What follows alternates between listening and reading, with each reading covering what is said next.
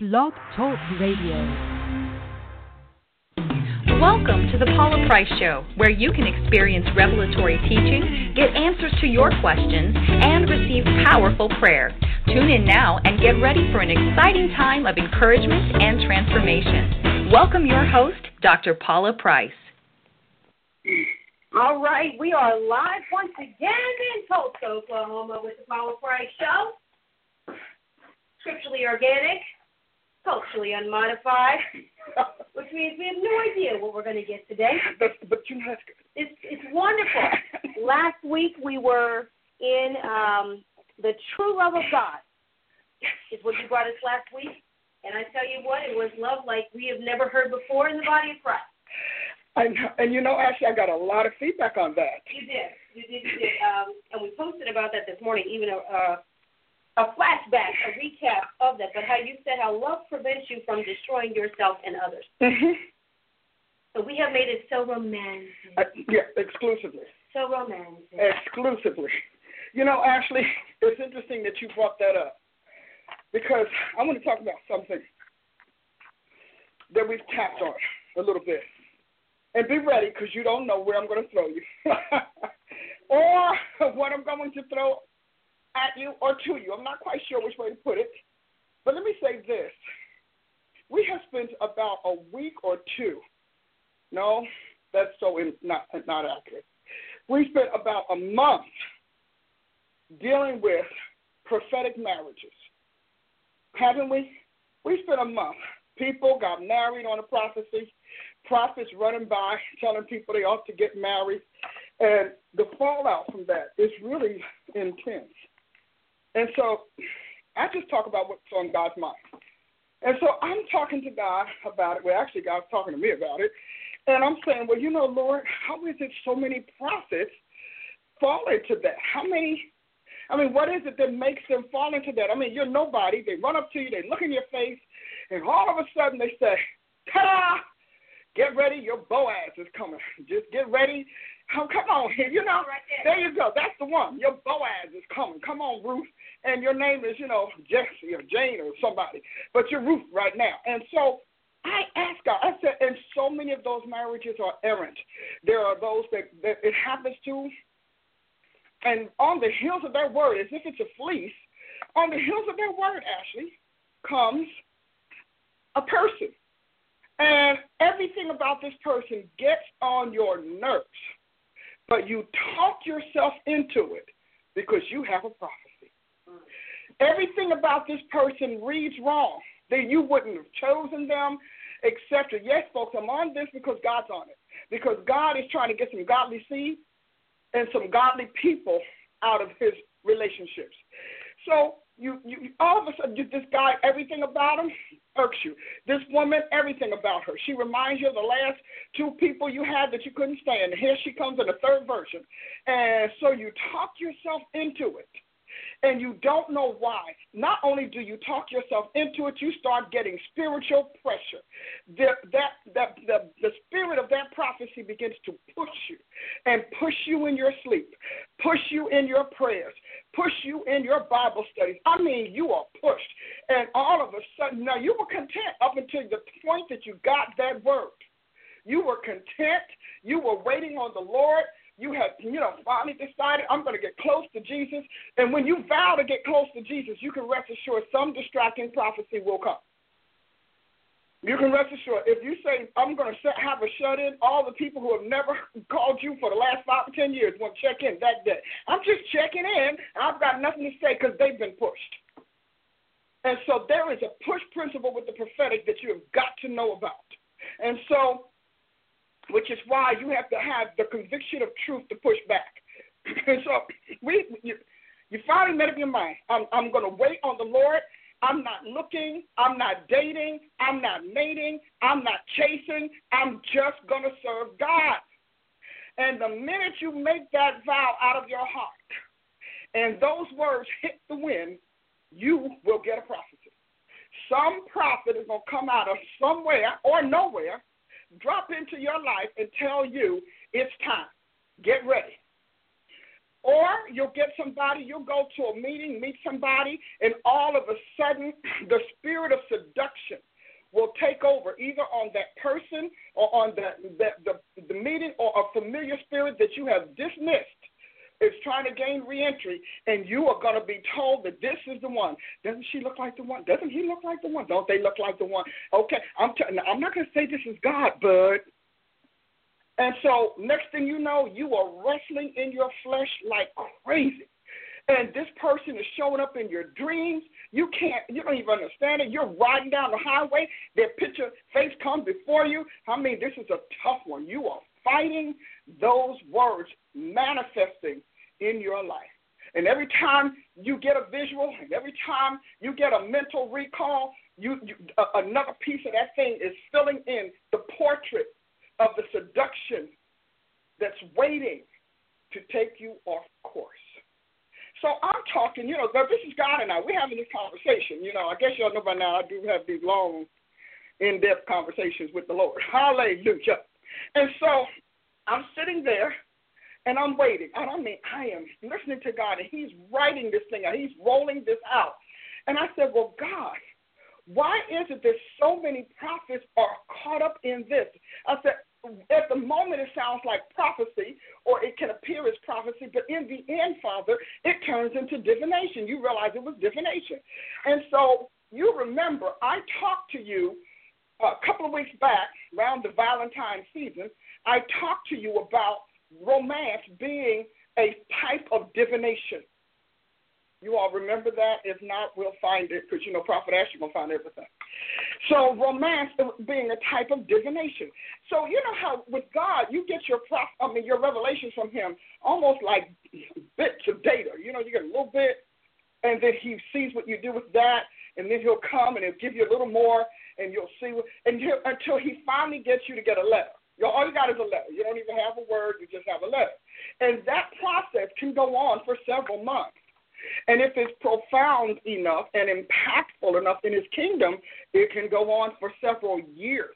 I have uh, revelations that God has just given me the answer on. Just like, hallelujah. So, anyway, here we are. So, God and I are talking. He, uh, he said, but if you understand romance to be a spirit of divination, especially romance as your world is treating it, well, it's just what it is. It comes from the Romans, so there you go. That says everything. And so, if you think of that, then you need to understand that there's a divinatory God that is provoking these words.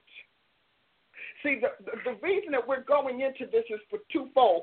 I'm going in another direction today, and I, but I'm on a journey, and I want us to get to this journey together, family. So I said, God, what is it? So here is what I got from the Holy Ghost.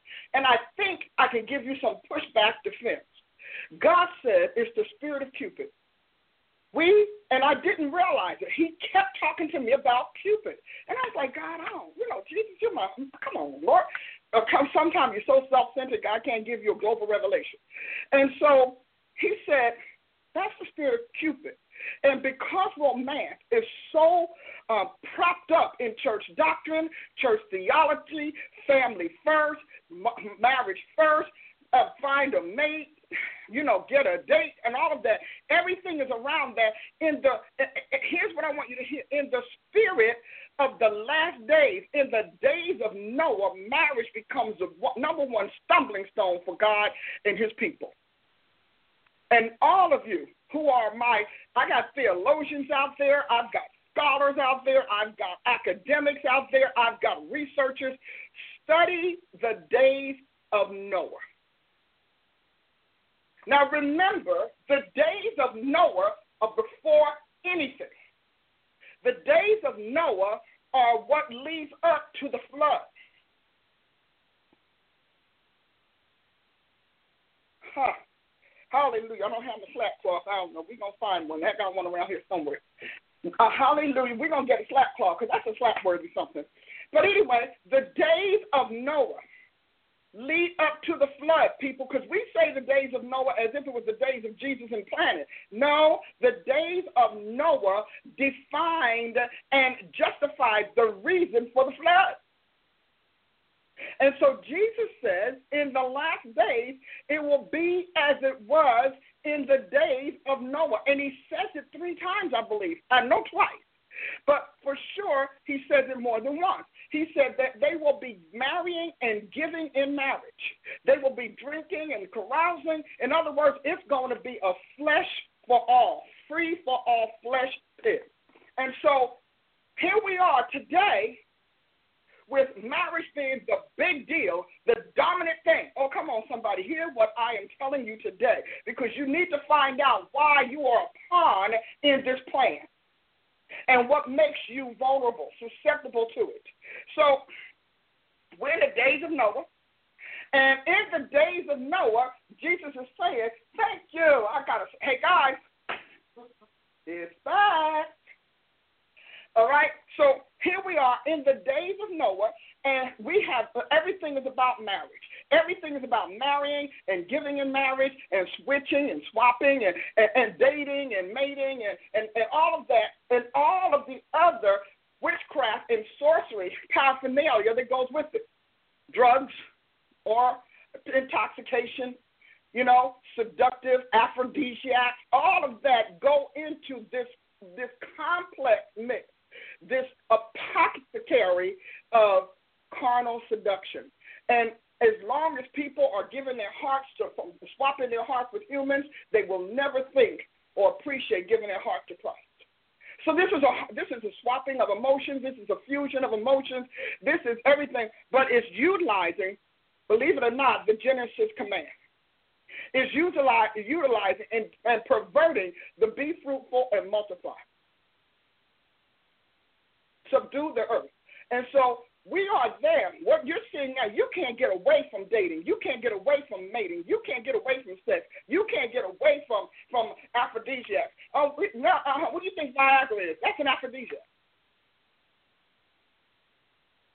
All of those those sex that's uh, uh, uh your your little KY jelly. That's an aphrodisiac. So you can't get away from it because everything is keeping your head locked in your genitals locked in your sexual organs. Everything is about locking the human being, your mind, in your sexual organs. Well, I don't care what it is selling toothpaste, trying to get a, a, a sweep the floor, whatever it is. I think the most vilest commercial I ever saw was the two 90 year old people trying to be sexual all the thing and falling on the floors. I said, I know there was an ambulance outside. I'm convinced they had to have an ambulance and stretcher out there. That's how vile it's become and everything is about it's your time. Well, we're just dating around, but now so much so that you are literally committing the marriage act before you even commit uh, make a covenant with the person you're sleeping with. Because remember, in God's time, marriage was an, was not an institution based on a wedding ceremony. In the days of Noah, it wasn't based on a wedding ceremony. We saw that. It was based on sex. So now we've got this sexual bigamy going on that is wide scale and, and business promoted. Now, how is that? Well, if we go back to Genesis 6, and you know we're going back to Genesis 6. If you go back to Genesis 6, and it talks about the sons of God looked at the daughters of men and saw that they were fair and decided that they want to take all they wanted. That was what that's what it said. And that was sex. So that means the sons of God that, did not keep their first estate, well, of course, Satan's entourage got kicked out of heaven. So they they they're down in this earth strata. They don't you know they they they they got their access passes on. You know they can't go back up in the God's realm, and so but there God is using them. Darkness into the planet. You got to have some superintendents and, and leaders and sovereigns of darkness. So that's the way it goes.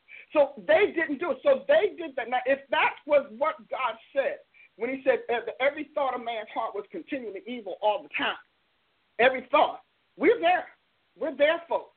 And so that what that means that there are deities or fallen angels that are fueling this days of Noah sexual mania, marriage mania.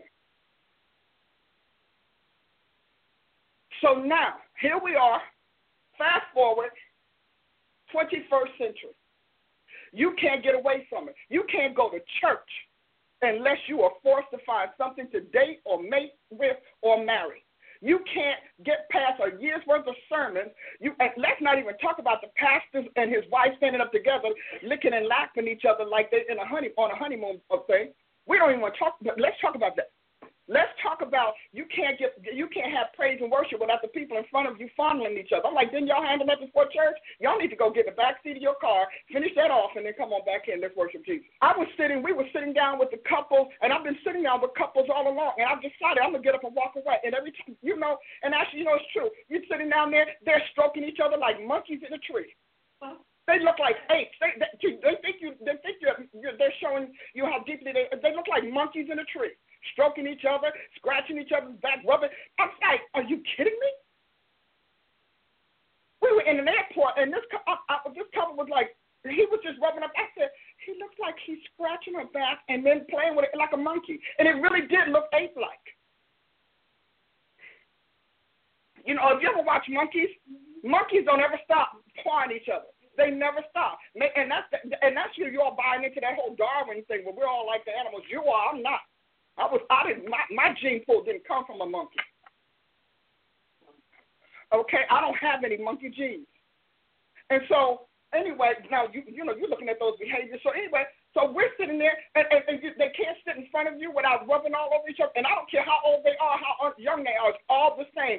And I said to God, because God, it, it, every time I think about or I talk to him, he has this look in his face where it's, it's like something stinks in front of him. I was like, so that's a real, that stinks to you, huh? Right. And so you can't go to church. You can't go to praise uh, rehearsal. You can't go to anywhere without thinking that you're in some sort of sex club. Days of Noah, people. So now, that's fine. So that pride.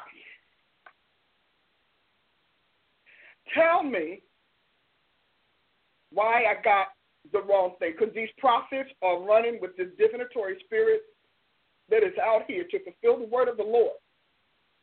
That at the last days we will be like the days of Noah, that they be marrying and giving and marrying. And they, the Bible uses marrying, is really sexing. They'll be sexing and giving and sex. Because you're talking about people who say, well, we, we, we never went for the civil ceremony, but we just as married as anybody else. You're right. And so is the guy you went out with last night and the woman you slept with this morning. You're just as married to them in God's mind. So why are we doing this? Well, let's go back to Genesis 6 5 that I just mentioned. All those angels in those heavenly places needed to have a woman and a way of reproducing themselves. So they rewrote the laws of marriage and they wrote it, rewrote it into from what God said in Genesis. Now this is bone of my bone and flesh of my flesh. She shall become woman, for she was taken out of man. But God didn't put women in them. So they had to take women from man. See, Adam was brought forth with his wife in him. So I'm using this. I mean, I, I covered this quite a bit in my last seminar. Some of you all may need to go to my site. Prophet Ashley will tell you how to go over there and get it. But I covered this in my last seminar. But right now, I need you to understand that the prophets need to stop prophesying by Cupid. Because those are Cupidic prophecies and they are prophecies meant to, to, to and half of many of them don't know it, but when you are more of a gift in an office, and if you are also derelict in your development for your office, you just kind of leap them quantumly, so to speak, then you don't, you can't discern the difference. Now I'm telling you, I know it's the truth because those spirits talk to me. I when I'm standing up, especially if you know somebody is, is unmarried, this thing, these things are in the airways and you've got to filter them out. You know, when you turn on your television or all of your electricity, you don't see all of the other electrical beams that are in the airwaves. You just know what's been captured and sent down the wire of your electricity. You don't see all of the energy. You don't see all of the energy is radiating at all, but it's there. You know, the Bible said light was in the world. But men love darkness rather than light because the deeds were evil. That people couldn't even see Jesus in the world as the light of the world. So I'm telling you, these things have to do with I'm going somewhere, but these things have to do with being bound up with the spirits, the gods who are on assignment for romance, and romance being a type of divination, which is why it keeps coming out in prophecy. Is this working for you all? Are they flowing with me? Because some of you all, the prophet bought this, the assignment of divination on your life, and they couldn't discern it from the book that God wrote on your life. So if they're culture bound, they're going to go with that. And if they're religious bound with that culture, they're going to go with the you ought to be married. A woman can't fulfill her purpose until she's married. And then she marries a guy who hates her and her purpose. And the prophet prophesied it. The prophet said, This is your husband. This is your wife. Now, there are times that God will marry you to the wrong person. And I've read scripture where he married you to the wrong person for two reasons. One, the first reason is because you you just want to be married. You just need a person. So he just picked the one that would be most advantageous to his end in your life. So he married you to a person. That's what Paul is talking about. It's better to let them marry than burn. You couldn't keep it together. You couldn't keep it closed up, shut up, and zipped up. So God just go ahead on and say, well, rather than let y'all burn, I'm going to let you go on and at least try to work some legitimacy in my laws. Because to you, the worst thing in the world was to burn in your passion or to have God put a cap on it until you had got the right person. See, it's what you prioritize. And see, God said He's going to answer your prayer. We always think that God's going to answer the prayers that do us good until we meet Him. That's not what He said. He said, Whatever you ask me to do, I will do it. And we don't read that the way He wrote it. He said, Whatever to ask me to do, I will do it. That means I will do it directly, I will send someone to do it, or I will take away the hedge that's preventing it from being done. Because you want it. Because God said, you know, we, we, we love it. God said He's going to give us the desires of our heart. You know, reckless teaching is so scary because there's nothing 100% yet white or black, light or dark, good or evil. God has a, a, a, this thing is working in an amazingly but very, very uh, intricate and very volatile structure, and it doesn't take much. So when you say God said He's going to give you the desires of your heart, first of all, you you need to make sure that you know what your desire is, because God's answering your heart and not your words. Because we reword things to sound right. We rephrase it, we kind of modify it, we temper it for, for coming out of our mouth. But that's not what the imagination center in your heart is producing. It's generating what you want. I'm sorry, I just want a man. I don't care. And I can't even tell you how many women say, I don't care. I just want to be married by 30. I just want to be married by 40. How many men? I'm sorry, I done had enough women. Now you want to sit there and dump all of that in the woman that was keeping herself holy. Come on, somebody. That is so unjust. Days of Noah. And so when you you want to protect yourself you want to ask the question when you get a prophecy about marriage, the first thing you want to do is do battle with Cupid. The second thing you want to do is do battle with the spirit of romance, the divination. That's a divination, and it is real. It is real. It shows it's the spirit of romance that's pushing you into, into fulfilling Cupid's word on your life. Oh, yeah, it's deep. But you know what? We in deep. It's deep, and we in the, we've gone from the deep side of the pool to the deadly side. And it's serious.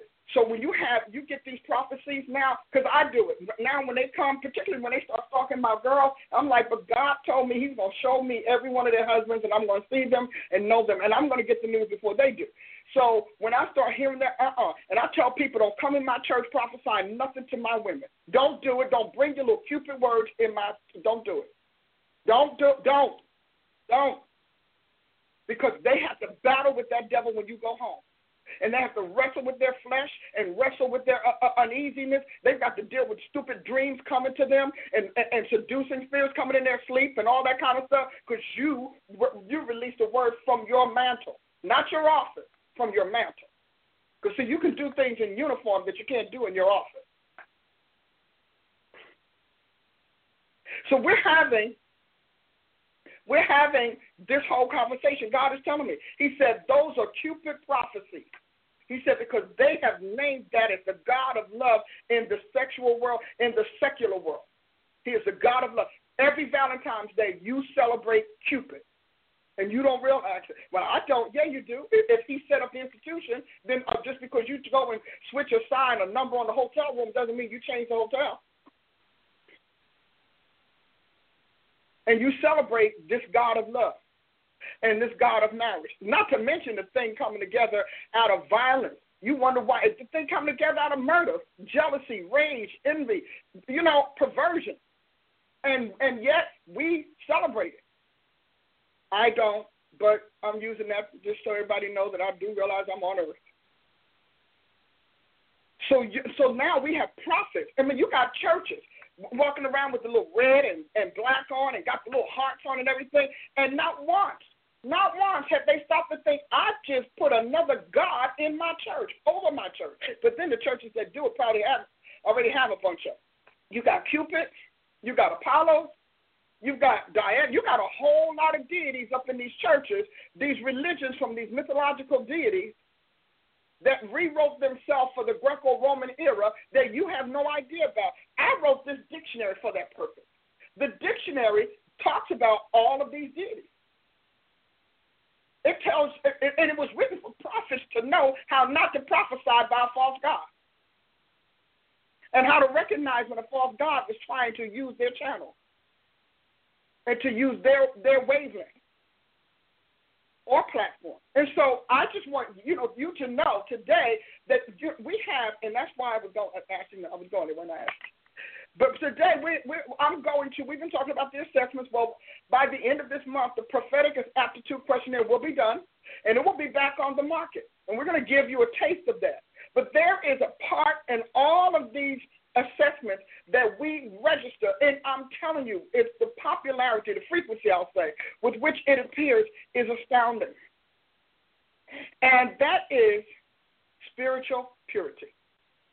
Isn't it, Prophet Oh, yeah. So, do you want to, since you've probably discussed it like nine times, even in just this month, do you want to talk about, give them a short version of what the spiritual purity category means? Yes, well, in the assessment, it uh, measures the greatest threat. Yes, that's the category it comes under to your success as a minister, minister, your ability to execute it, and your need for spiritual purity. Uh, in part of your explanation, you address the inability to rightly divide, uh, to rightly, I'm sorry. You can that I'm getting my categories mixed up. Need for spiritual purity is how you have uh, been influenced by your surrounding streams and what you've taken in. But a lot of it is also tied to, and please correct me if I'm getting the wrong definition, uh, your desire and drive to always see the supernatural. No matter what. No matter what. No matter what over God's truth. Mm-hmm. It's so important for you. Uh, when people talk about, I just need to feel it. I just need to know. It doesn't matter what anybody says. I just have to feel. I just have to see. I just want to see God mm-hmm. move. I just want to do whatever. They are the most susceptible to spiritual impurity. Mm-hmm. And the, and the heart of the spiritual purity decision is this the inability to discern the spirit of Christ from every other spirit in the vicinity. From his creaturehood. Right. From his creaturehood. You don't have the ability. You cannot have it, and you have no filters to alert you when you're even prophesying by a false Christ or for a false God.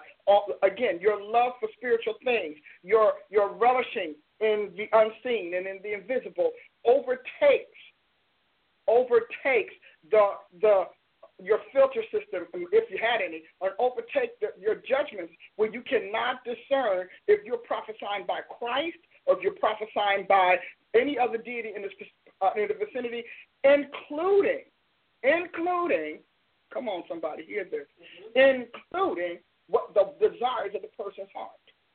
I talked with you last week about people who literally have their folks praying at home when you go to a prophetic meeting. And you have to discern whether or not you're being pushed in the spirit as a prophet and pushed to say something that is a campaign that Satan wants and using your authority because he has no authority. His authority is over the lost, not the saved. His authority is over the dead and doomed, not the revived, which is why you come out of the world into Christ. Because Satan does not have authority over anything that is Jesus Christ, and he has no authority over anything that's embedded in Christ. And for the record, just for the record, he also lost all of his authority. God stripped him that's what it means when you read in Scripture. If you ever read your Bible, where it said He led captivity captive and He made a show of them or a spectacle of them. openly, where he said, Now is the God of this world cast out. That's what he was talking about. He said, It's coming to me. And so when you read later on in Peter, Peter said, Where angels and principalities are subject to Jesus Christ. Jesus Christ became, again, totally retained and, and, and uh, retook dominion over the invisible and spiritual realm. Now, he created all of them, he knew them. They were in his world. He had already defeated them in his world, but then now he has to defeat them in earth. And he went to hell to defeat them in hell. The man couldn't just get on the throne like most of us. No, no, no. He got to go through all these battles and hoops and everything to prove to his father that he's the right one and that he can keep what is being entrusted to him.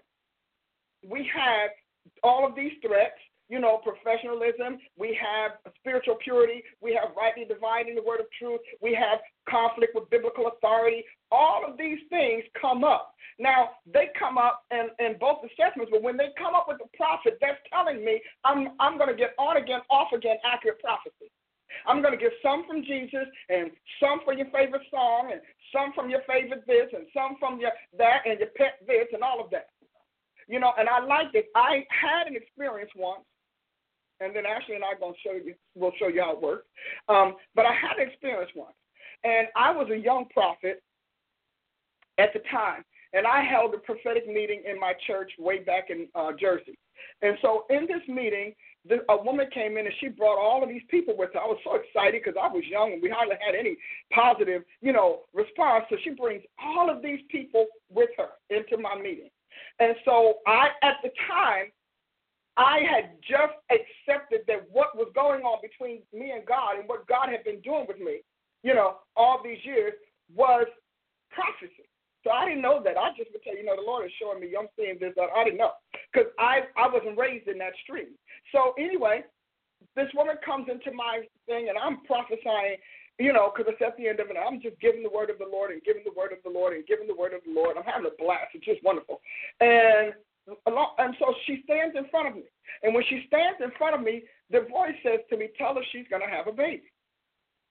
So I stand and she's standing with her husband, a cute little couple. They just and they've been trying a long time. And and so she stands in front of me, and I say, um, I look at her and I say, Hmm, that's not right. And so the voice says, Tell her she's, and I'm saying, that's not right, because I'm I don't know. I'm in because I'm in my prophetic office. So this thing is yelling through the window of my office, if you will, and trying to throw these these words in.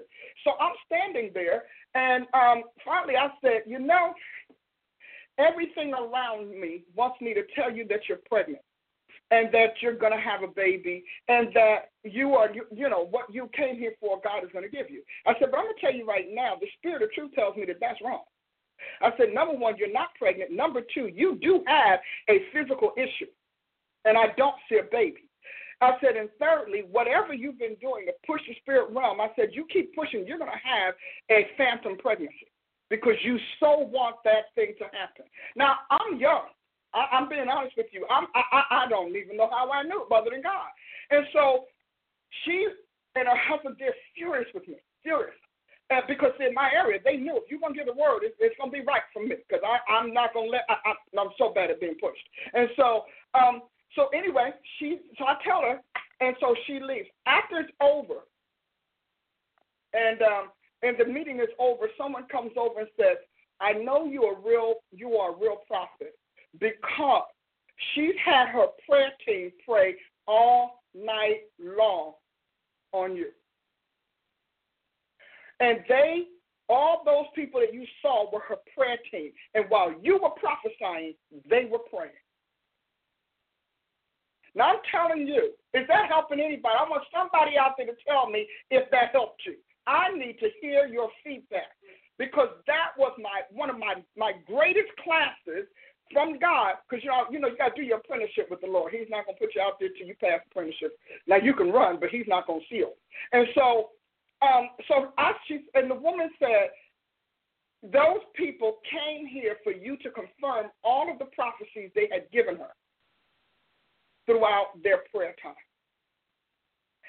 And I thought that was the first time I realized that when we stand there, if you don't stand in your office, you have no shields, you have no guards, you have no filters. And if you don't have training, you can't get in that office because God's not going to put anybody in that office untrained. And so I had been, you know, God started training me from the day He filled me with the Holy Ghost. He just started.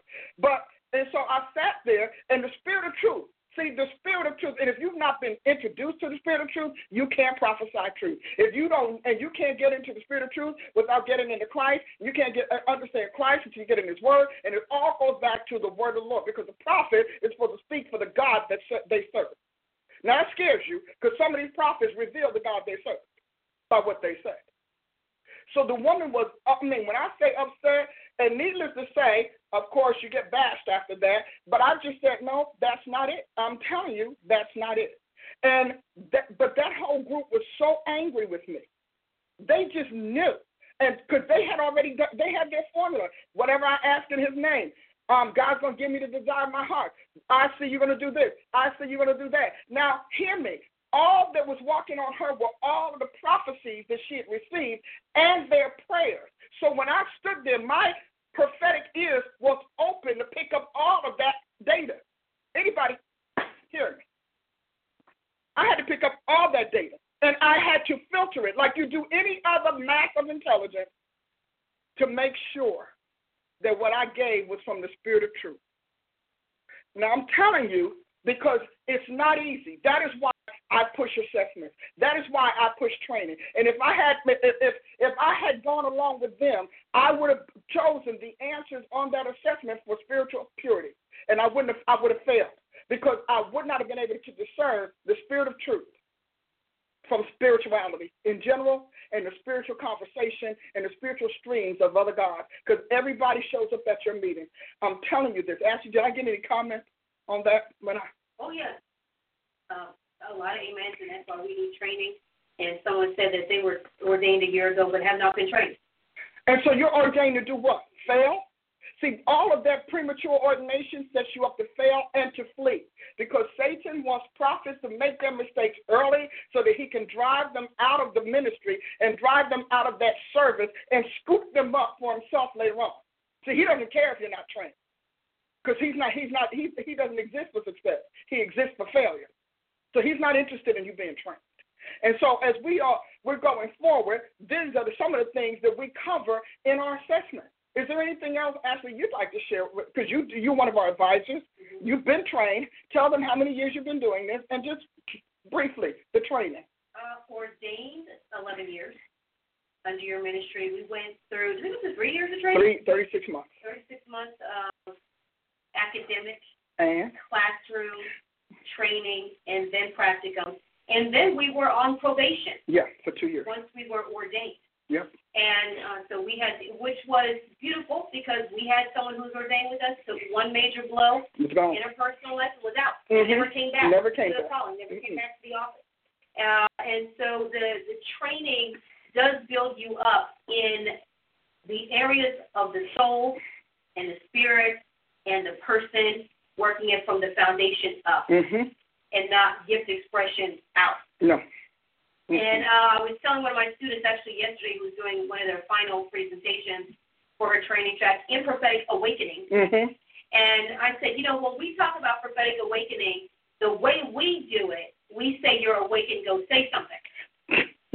but in scripture, when God awakened, he was the one doing the talking. And he said, go learn the something. process, quiet somewhere, off in a corner in a cave and under a rock.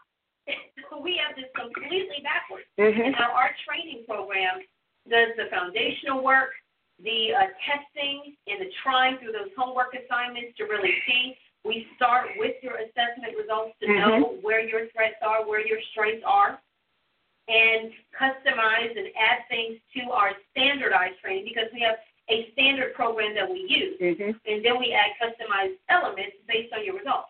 Excellent. That's how we maintain a standard mm-hmm. while still making individuals. And um, and so it's it's rigorous because the calling is rigorous. People's lives. It's tough because and, and everything about it. Probably say it's tough out here, it's hard out here, but we want soft, easy training. Yeah, I know. Isn't that funny? For a hard call. Mm-hmm. Isn't that funny? Mm-hmm. You're right. And and so and what we did, so in the assessment, what we did was we I took the fullness of what was produced in the dictionary, adapted it for a query, and we ended up with the assessment, which has so many layers that it's it's not funny.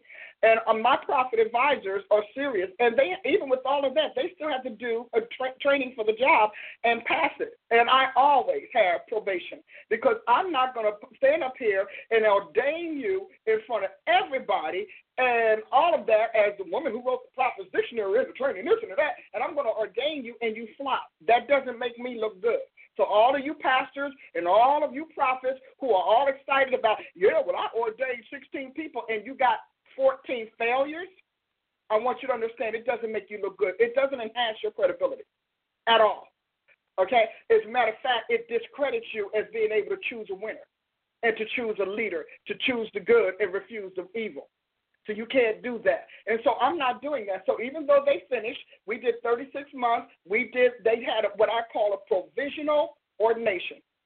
Provisional, which means provided you succeed, and it provided you survive. you know what? Question on the table about what if you're already ordained? Because we do train be ordained as well. We train the ordained, but I'll tell you right now, if you were ordained and untrained, then you shouldn't have been ordained. So you need to put that little piece of paper aside and say, let's go back to ground zero. I will not go over somebody else's work. Paul said, I'm going to build on another man's foundation. So I'm not going to go over somebody's work, and I'm not going to put my name on your ordination. That's not going to happen. If you're going to get, get ordained by Dr. Paula Price, you're going to be trained by Dr. Paula Price. I am not going to validate someone else's mistakes well, what if somebody is serving in another church and they're active in that ministry and they want to get trained? Would they have to step down from that no. ministry? Here's what I would say. I would, there, even if let's just say we're not, let's say we're not going to ordain them and they want to do it, you know. Good question. I would say this: if you're doing something with another church, I am not going to stop it. I don't mind, but we are not going to give you the full program. First of all, without your church knowing it. Right. That's number one. I'm never going to train. If you're already in that position, I don't have a right to come in there without your church knowing it, unless it's just an autonomous thing. Now, if you want to be a part of a um, an advisement where you get some some what do you call it refinements, you know, like continuing ed kind of stuff, that's fine. But my program is going to disturb what you're doing, and I'll tell you why. Because if you, you were put in training, if you were put in position with with uh, you know moderate training, the requirements of my program and the regimen of my program is going to be upsetting. So I would like you to let your leaders know because you're going to shift things and you're going to do what the mantle does, and that's going to alter the context of that church. But would I take you in training? Absolutely. Would I take you in school? Absolutely. But don't ask me to acknowledge your ordination based on what someone else did. That's all I'm saying. I'm not going to verify it. And when you're done, I'm going to credential you. We are now in a position to give you degrees in the prophetic and in the apostolic. So I'm going to credential you. And I'm not credentialing you on based on what it was. Just like if you go to a school, even though you have a job in that field, you go to a school to get educated. They don't. They're not going to. They're not going to validate all of that. They pick and choose what you can do. If you come out well on our assessment, I'm not. I'm just going to go ahead on and pick up from where you are. But by the same token, most people don't because of the fact that we are all have been all conditioned to be gift conscious. So yes, I want you. Yes, I want you out there, and I want some of you for teachers and trainers myself. Some of you all are really, really good. I mean, really good. And I want that. We want that to get this true out so that we can stop having the error. But if you're coming to me and you were ordained and you're still sitting down in the pew and somebody ordained you or you went to one of them silly little activation things, then I'm not acknowledging that. Don't ask me to acknowledge it. I'm still the wrong person. But if you are officially a prophet, they put you in position and you're doing the job, etc., I'm there. I want then I'm going to look at you as more of a collaborator and we're going to deal on a different level. So then I want you to become orientated in how we do things so that we can partner up. And we are long distance learning. Uh, so, because there was a, a, question about no, if there's somebody in the area, wherever. we have people all over the place. We do. That we train. You don't have to be in Tulsa. Mm-mm, we do. And, and, i and I really do. If you are a person who's already in, let me tell you what I'm looking for. Maybe some of you all might be interested in this. If you're a person who's already doing this, you're a, you, you're a chief prophet and your your church is credible. Once we go through your credentials and we go through all of your experience, etc., we we're looking for people who will help us enlarge our advisor prophet staff and our advisor prophet team. It doesn't matter that you're with another church. If we are compatible in in thought stream and in disciplines and in precepts and all of those kinds of things, if we're compatible, then maybe this might be something that you'd like to add to your prophetic sphere and resume. I'm looking for that. So yes, but I, my my first answer is the people who said, you know, you went there and some prophet came to your church and said, "Blessed be God, you're a prophet," and then there you go, and then you didn't have any training. I'm, uh, and then you go there, or, or the tells your pastor you should ordain this, this, this, and this. I'm not going to honor that. But if you are already in that position and you're doing it for Jesus Christ, and you are really making it happen for Jesus Christ, because we're going to vet you, we're going to vet you seriously and we're going to screen all of it, even your academia. Like, like for example, there are some masterful prophets out there that have a lot of occultism in that stream. You got some psychic stuff going on up in there. You went to them little shaman shut-ins and carrying on. You went over there to some witchcraft classes. You got see, I'm going to discern that, and when I discern it, I'm not going to honor it because that's that's that's divination, and I don't want divination in the stream. It you know, and if you are serious, and some of you are, I'm listening to somebody right now as you're turning this over in your mind. If you are seriously a a, a high prophet and you have been working this thing and maintaining your church, etc., etc., and we look for your successes because if churches died under your mantle, then you weren't successful, and people don't talk about that you're somebody's covering and they off and, and crazy right now, then you failed. Whether you want to admit it or not, I don't care what the evangelical paradigm says. Well, bless God, God's a forgiving God. You know, your boss doesn't hate you when they fire you. They don't hate you. They, it's not even about hate. You know, it's about it's about getting a job done. This whole idea that just because you continue to do this thing as a gift, that God is with you, has got to be killed. Because what you have to look at is how He's contained you. Because God has a, an interesting way of containing us and letting us know we've been pink slipped if we want to open our eyes to see it. But if you're if you are a prophet, I'm, I don't know who I'm saying to you right now.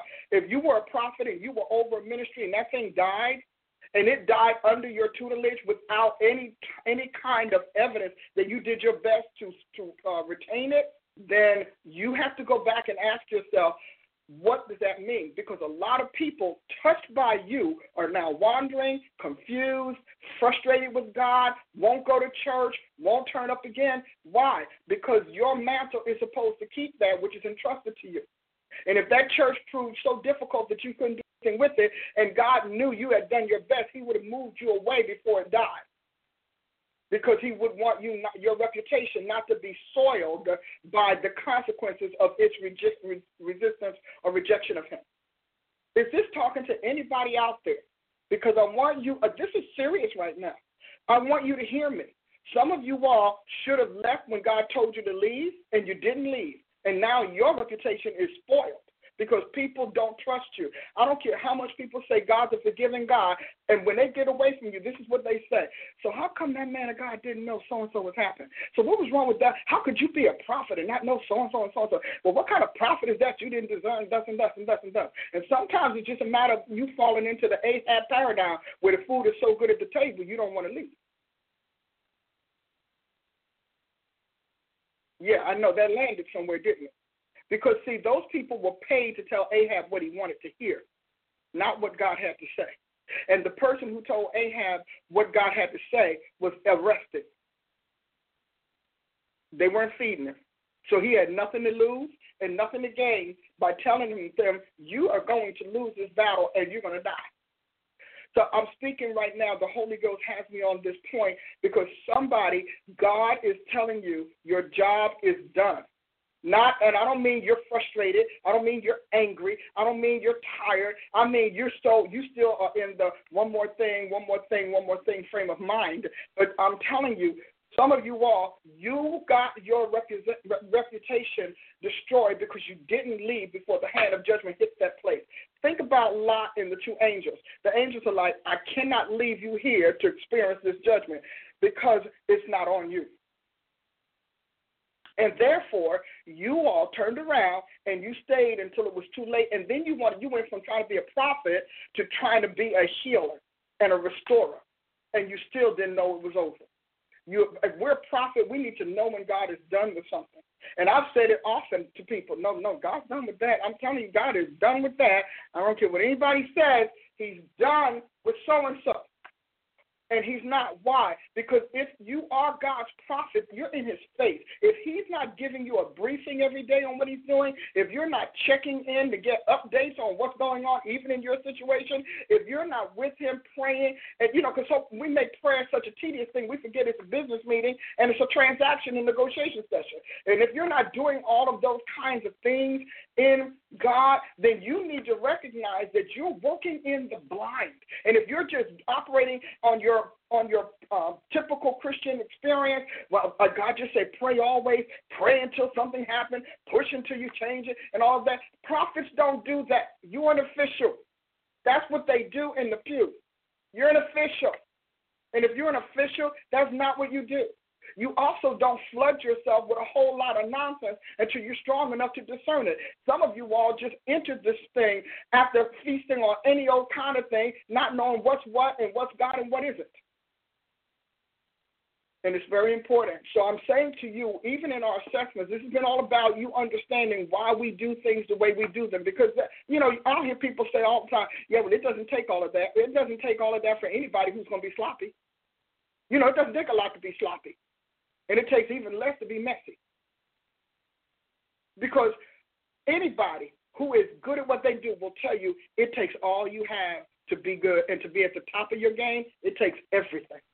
To bring, you can't bring an A, A game when all you did was fail. You can't. You don't have an A game to bring. You don't have a top of the line to bring. All you have is a string of public appearances. And when it comes down to it, eventually that will dry up. So we do this because this is a serious institution for God. It's a serious branch of his, his kingdom, a serious department in his realm, very serious in his government, you know? And so the, the prophetic is a branch of divine government. And we don't we forget that. You know, we think we've made it we've made it nothing but a, a, a, a talk thing. It's just a talk activity, and all we do is run around talking. You want to know why people, prophets out there, keep missing it? Because if you build your institution on nothing but predicting, then eventually the odds are going to say you're falling. If you all you do is try to come up with the next prediction, then you're a fortune teller. You're a stargazer. You're a soothsayer. You're not a prophet of the Most High God. The prophetic is a branch of God's eternal government. A real branch. And within that branch, there are numerous departments. And within those departments, there are numerous offices and numerous functions, etc. That is what we teach. We don't, I'm not teaching you. To, I don't need. To, you don't need a class to predict. God had a donkey tell Balaam what was going on. You know, Jesus said, I got rocks that'll say what I want to say. That's all we're talking about. But if you're talking about occupying and discharging a, a, a, a position in God's divine government, that's it. You know, because we have been so church minded, so ecclesial conscious, that we have forgotten that apostles and prophets are the two high officers in God's governmental branch. The third one being teachers.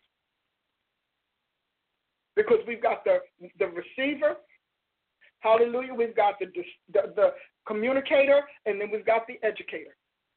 That's how it works. First Corinthians 12, 28. So I want you know you to hear this.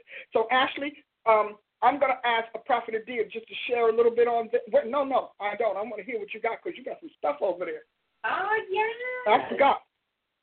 This is needful. I'm spending time laboring with you in this so that some of you all get your prayers answered. You're asking for prayers to be answered from, but you have to recognize there has to be a conduit for God to respond, Ashley. Well, in the beginning, just talking about that spirit of false prophecy uh, has a push to it. Yeah. And we've had to deal with this in our own prophetic group mm-hmm. in the area of relationships. And how do you know what is this and what is that? And and many of the questions really were rooted more in what the present seductions that have been painted on television and seen and these scenarios mm-hmm. and the the uh, happenstance encounters and all this kind of stuff. And you don't realize that is anointed and planned with purpose. Exactly. Exactly. Great statement. There is a purpose behind all of those things, and the spirit spirit of Cupid, which is very destructive. We do so many counselings and advisements about the fallout mm-hmm. from the wrong marriage. And the wrong marriage is not always a bad marriage. It's just doomed. But yes, but there's a, a terminal sound mm-hmm. in someone's voice when they know they are married to a person who is not going to uh, partner with them, be with them, or have what it takes, or them mm-hmm. have what it takes even to get their their spouse mm-hmm. into destiny and purpose. And so, um, you talk about the devil fueling this marriage mania, and I encourage everybody to go to drpaulaaprice.com mm-hmm. and click on Teach Me, and that's going to take them to the page where they can connect to your site with your training materials, specifically on marriage and dating and the whole prophetic element and the mania mm-hmm. element. Your Women of Restoration, our conference from December, our women's conference is mm-hmm. up there as well. They can purchase that and uh, begin to be healed mm-hmm. And restored. A lot of brokenness in people. And because we don't heal people, they just fracture, which is why there's so many divorces too. They do, and they and they keep taking broken pieces Mhm. into the next marriage. Yep. Wow. Any comments you want to share? Oh, sure. Let's see here. Wow, she is exposing things others won't. Is what somebody said. You're treading on something here when you were talking in the beginning. Um, let's see here. Uh, love this woman. Someone said, I'm done like a turkey on Thanksgiving. Love it. My favorite statement right there. Thanksgiving. I love it. Everyone takes the cake. Wow. And someone said, finally, somebody said it when you were exposing, uh, studying on the days of Noah. Mhm. Mm-hmm. Well, because uh, you cannot be an apostle or prophet and not discern these links to that which is. Remember, Solomon said, There is nothing new under the sun. That which is has already been, and that which is to be is already done. There is nothing new. A prophet, in order for you to fall in love with Scripture, you must stand on that platform that no matter what form or reformat it takes in the modern world, not new in God. And if it's not new in God, there's a place for you to trace it, to track it, to verify it, or discredit it. Prophet Adia, do you want to share? Because you're one of our advisors, and you're also one of my prophets from the beginning. You're like the first string. yes, the first string. Wow, no, I think today was very powerful. I love um, what you talked about in the beginning, you know, in terms of falling into divination and not realizing you are. And even the piece that you talked about, a person's heart is also prophesying by another spirit. Um, that is so, so needed. I mean, ultimately, we just, we need this right now because I, I believe a lot of prophets would like to get it right. They want to get it right. Um, they definitely, you know, don't want to find themselves prophesying error, but we need to be taught what that looks like and what that is. Um, very powerful revelation on the days of Noah and what that looked like, and even what ultimately uh, the the the concept and even the terminology marriage was alluding to scripturally. So I loved that teaching today. I know everybody else did. I'm along with everybody writing feverishly and trying to to just put all of the points together because uh, again, I, I think that you're you're speaking to a lot of people today who want to get it right, which is why they're listening. you know, we're on because we want to get it right. So I, I thank God for what you taught today, and I think that it hit home with a lot of people. Well, I have to say that I agree with you, and please, everybody listening to me, family, I know you want to get it right. The only reason that I'm able to tell you this is because I was trained by God to do it, but I was called to do it. You know, I was picked to be the one to to to sit and suffer for 30 plus years, and the back backlash, the the, the fight, the isolation, the ostracism, the blackballing, and all of those other things that you go through when you are for the future, and the pre and the present can't relate to you. You know, it's not a matter of hostility or the lack thereof. It really is a matter of if I was for the future, and I was the only one that didn't know. And so I was for the future, and of the people that I was bumping into were for the now, for the, the present. And so, and the prophetic, uh, let me say this first education is always for the future. It, it always is. Training is for now because you want to train to do something better, whatever. But an education program and process is for the future. It's for future use, future employment, future profitability, stability, you name it. Well, if that that being said, the prophetic is also for the future. It is always training for anything is for the future, but the prophetic is for the future. Apostolic for the future.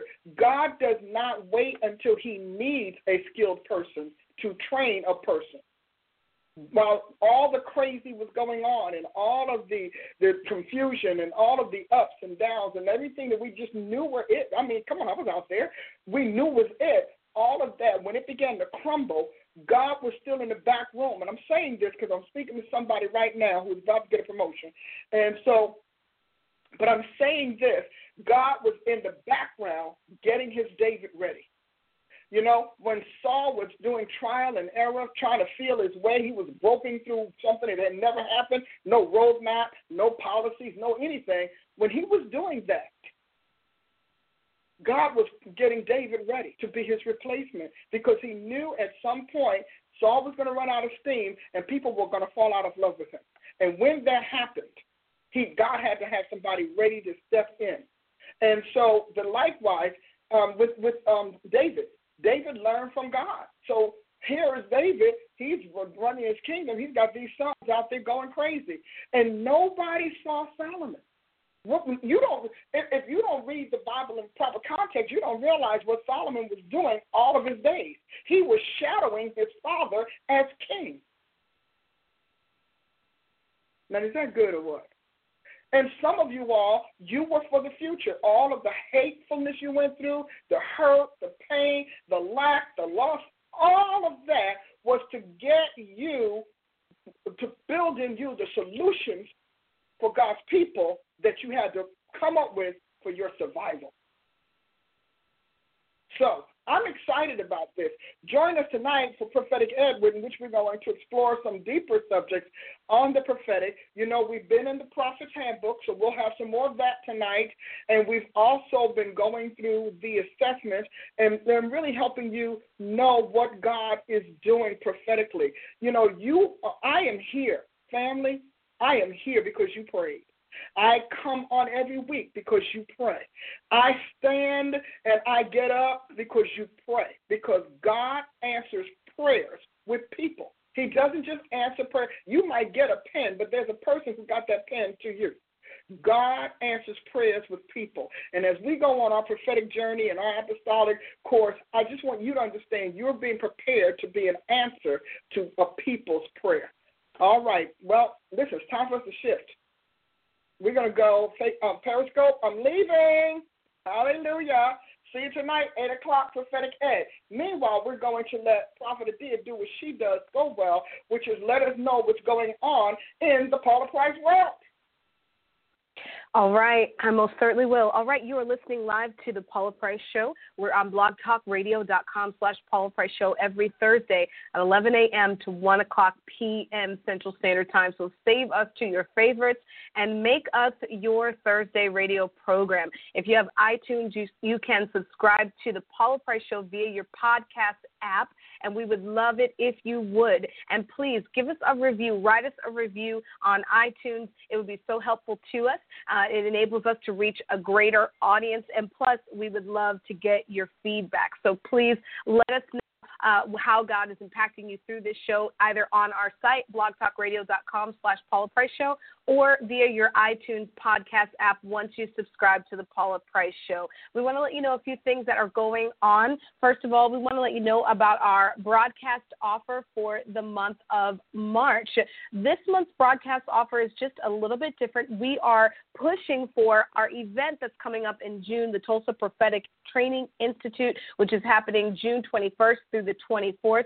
Right now, you can take 20% off your online store purchase when you purchase any registration registration to the 2017 Tulsa Prophetic Training Institute. So, what will happen is once you purchase your registration, uh, you can look for an email from us with 20% off of your online store purchase. It includes like any downloads, any products that you purchase from us via our online store. It does not include our assessment, though. Assessments are sold separately. So, just take note of that. But we absolutely want uh, to see you register for the Tulsa Prophetic Training Institute, which is coming up the 21st, the 24th of June. We have all kinds of registration options for you, but right now we want you to take advantage of buy one get one, which will happen through March 25th. Buy one get one. Each uh, registrant can go for seventy dollars if you buy both registrations at the same time. So that is a steal. It's one of the better deals, or the best deals, I should say. All of them are good, um, but it's one of the best deals for the Tulsa Prophetic Training Institute. So take advantage of that. You can get all that registration details online, Dr. So coming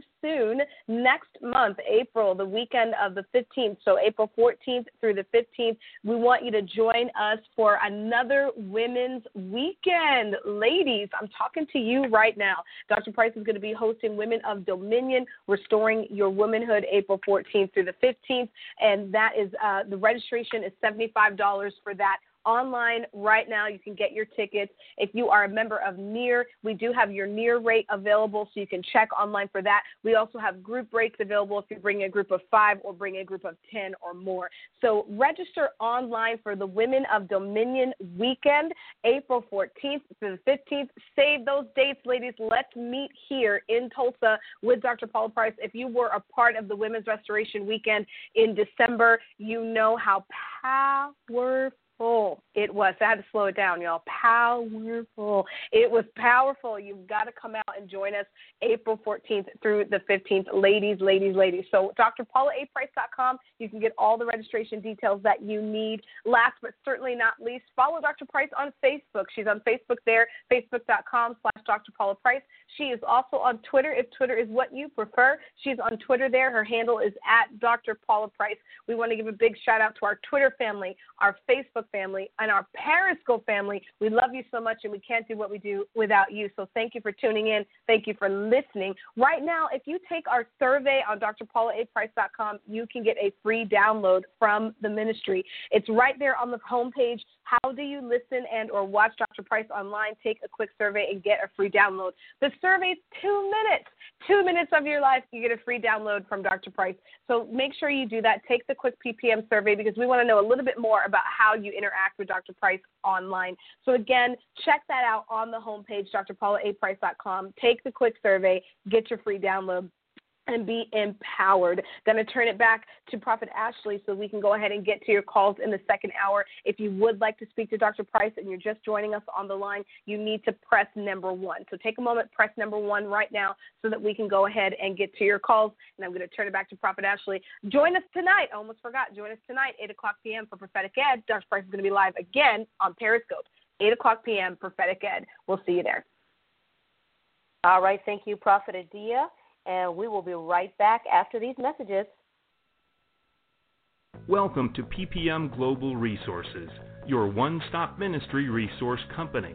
Whether ministry, professional, or personal, our products cover a diverse range of subjects, topics, and ministry issues that hit the center of where you are.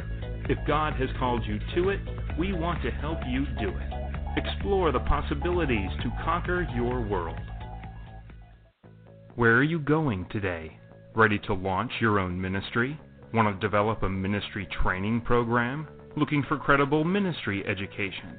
You want guidance or direction? Maybe you just want to discover who you are. If you are a purpose seeker, looking for fresh resources, new ministry solutions, and endless possibilities, then welcome to PPM Global Resources a ministry and professional resources company dedicated to meeting the needs of the 21st century minister. Why choose PPM Global? Because you want something better. We help build your vision, educate you in your calling, train you to succeed, teach you valuable skills, equip you to achieve, release you to conquer your world. Our business is your interests whether ministry, professional, or personal. Our products cover a diverse range of subjects, topics, and ministry issues that hit the center of where you are. Think of us as your personal vision support team. If God has called you to it, we want to help you do it.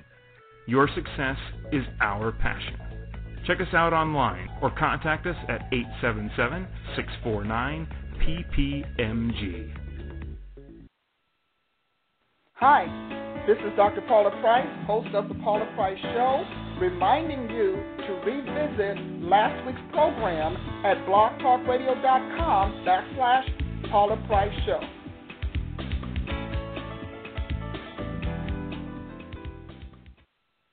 New Era Apostleship Restitution, or NEAR, is a kingdom collaborative founded by Dr. Paula Price that unites God's New Era ministries, visions, and ventures, businesses, and professionals in powerful, productive, and profitable ways that are mutually beneficial to all involved.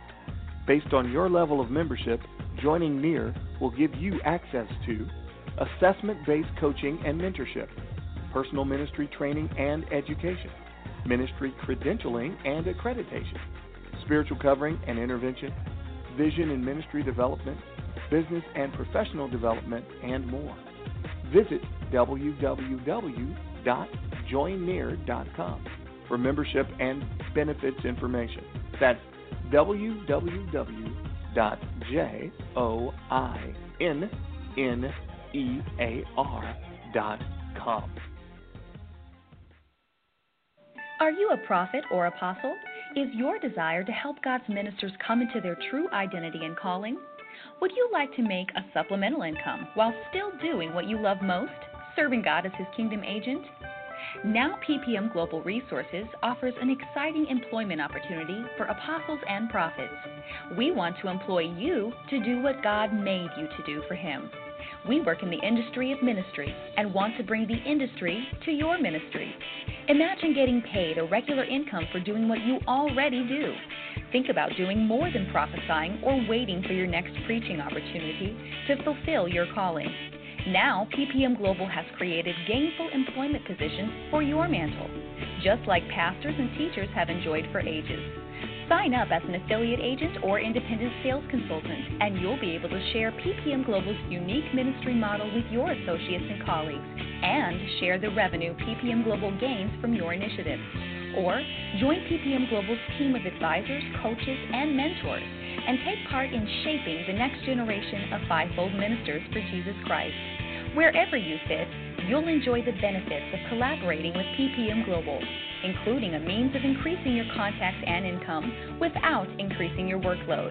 The opportunity to be a gainfully employed bona fide apostle or prophet the privilege of shifting the church back to apostolic and prophetic leadership, and the honor of placing God's people in their right purpose and destiny. Apply today, get trained, change lives, and earn more.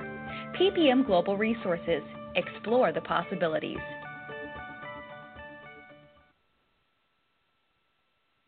All right, and we are back with the second portion of the Paula Price Show the second hour of power where Dr. Price goes in deep. Now, if you need prayer, if you want to connect with Dr. Price and get for your prayer requests, get some counsel, wisdom, and insight, go ahead and press that number one and get in the lineup. There are some people in the queue, and there's room for you.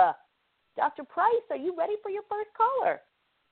I am so ready, and I'm looking forward to it. I tell you, actually, God is really making some headway in some things. So, if you're um, when you get through, tell me a little bit about how you uh, how you responded or how today's excerpt training affected you. I'd love to hear it, and our and our listeners like to hear because sometimes they might want to hear what you gained from it. So, give me my first caller, Ashley. All right, first in line is Carolyn from Florida. And she is actually calling back in with a testimony update for you, Dr. Price. Carolyn, welcome back to the Paula Price Show. Thank you, Prophet Ashley. Hi, Dr. Price. How are you? Wonderful, Carolyn. How are you doing in Florida? I'm doing well, Dr. Price. I'm doing well. Yes. So you have a testimony, huh? Yes, I was calling in today because the last time I spoke with you, I think it was about three weeks ago, and I was telling you, giving a praise report of how I got from Wichita, Kansas to Jacksonville, Florida. And I know at almost the end of the call, you were I was in the extended stay, and you prayed and you said, I want you to extend an extended stay. And I was supposed to leave that following day. But I heard the word from you that you were talking about God wanted me to be more of a fighter than a retreater. So you you have not because you asked not. so I got up and began to ask, and my extended stay was extended for about two additional weeks, and I really didn't have any other monies to stay. So I thank God for that. I am now in um a home of my friend with her um family. Um and also the other day I was saying, Lord, I don't have any money for this um phone bill. I'm actually under my son on his bill and I said, We need this because he was having um interviews back and forth. And I mean at the nick of time, the lady had called me and said that it would be um shut off that particular night, um no or that next morning. She didn't know what time and the monies um came in for that and then I um, actually owed on my storage bill, and um, I got a call stating that it would be um, the lock would be put on, and an additional fee would be ten dollars, and if I didn't pay it by twelve midnight, and by eight o'clock that was paid. And I know this may not mean a lot for you know some people but when you don't have anything and you see the hand of god move for you because i was obedient to move from um, Kansas to Florida, it means so much um, to me, so much to me. And I just want to thank you, Dr. Price, for your words of encouragement, your prayers um, over my life, and also you included my son, and um, he began working on a contract job on Monday.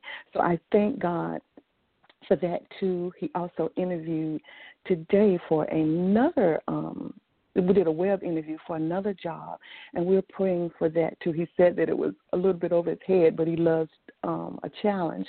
Thank God um, to you, Dr. Price. God is truly speaking through you. You are real, just R E A L, real. And I just thank God so much because you made such an impact and a difference in my life. I could see that I was more of a retreater and not see anything, but because of you and because of the God in you, um, I'm just a different person today. And I thank God so much for what He's doing in my life. Well, I thank you also, Carolyn. First of all, I want to say it's my pleasure. I love it. I love seeing the people of God bounce back, come back, fight back, stand up, and win. and God wants that too.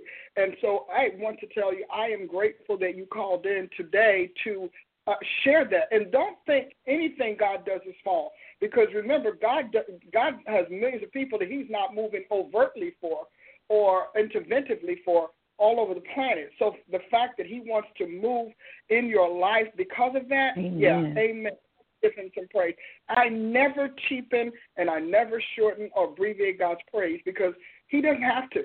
You know, God says, you know, having food and raiment, there would be content. You know, so amen. that's the same God. You know, so now He's talking amen. about cell phones, apartments, you know, homes, jobs, storage fees, mm-hmm and we go on. Okay, baby, you passed mm-hmm. the raiment, so got quite a bit to praise him for, and continue to praise him. Continue Amen. to praise him because God said to tell you He's going to put you to work soon. Get ready Thank because you, you're getting a job. Okay, thank you, Jesus.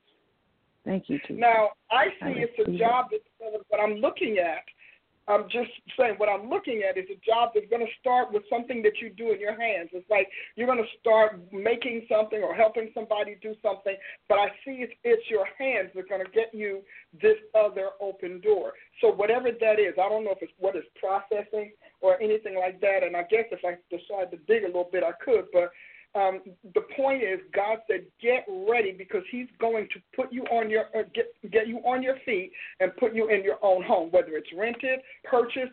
It doesn't matter. You're going to get on your feet and in your own Amen. home because God says He's begun this project with you, and He's cut a covenant with you about this project, and He's not going to finish until you get everything He told you that He was going to do for you as you were driving cross country.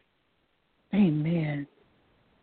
Thank so he's got he's on a campaign with you, and I thank him for it because I know what that's like. I, I mean, I've lived that kind of life with the Lord, so I'm excited. Stay with God, stay in your prayers, stay in your, your you know your worship, and stay in this positive posture. But I don't know what um, something. Uh, I'm looking at a facility. I keep saying this, uh, so I'm, I'm going to finish what I see. I'm looking at a facility, and in this facility, it's like a community house or a community center where you are are going to do some volunteer work or or, or help them out with something. But it's in that not staying home, but it's in getting out, giving of yourself that you're going to get employed. Okay. Thank you, Jesus. Okay. That's the next step. You asked them what was the next step in the process. That's it. And so you yeah. need to start giving yourself because sometimes people need to know that you're worth a second or third look before they will give you first consideration. Okay. So I just feel that for you. And again, you can come back, you know, Blog Talk, it stays up there, so you can come back and listen to it again and again and again. Mm-hmm. But that's what I urging you to do, Carolyn. So, Father God, I thank you. I bless you, Holy Savior. I bless you, Jesus Christ, Messiah of the world. And I thank you for your children. I thank you, Father, for your family. I thank you for counting me faithful, putting me in your service, in your ministry, and giving me the opportunity to touch their lives week after week, God, and then to get testimonies like the one that Carolyn just gave to say, yes, God is still in the Jesus Christ, I'm the God of the world business. He's still in the business of, of changing lives and rescuing and providing and saving and healing and restoring. And so, God, we thank you for the restoration of Carolyn's life from beginning to end, God, and not a carbon copy of what she had, but a brand new restoration, God, that she would have a Job restoration. Well, she'll have twice as much as what she lost, Father God, because that is your will for her right now. And I thank you, Lord, that she continues to be led by your Spirit, getting up every morning and bowing down and, and getting on her knees to pray to you and to read the word of the day, God so that she can be led by your Holy Spirit.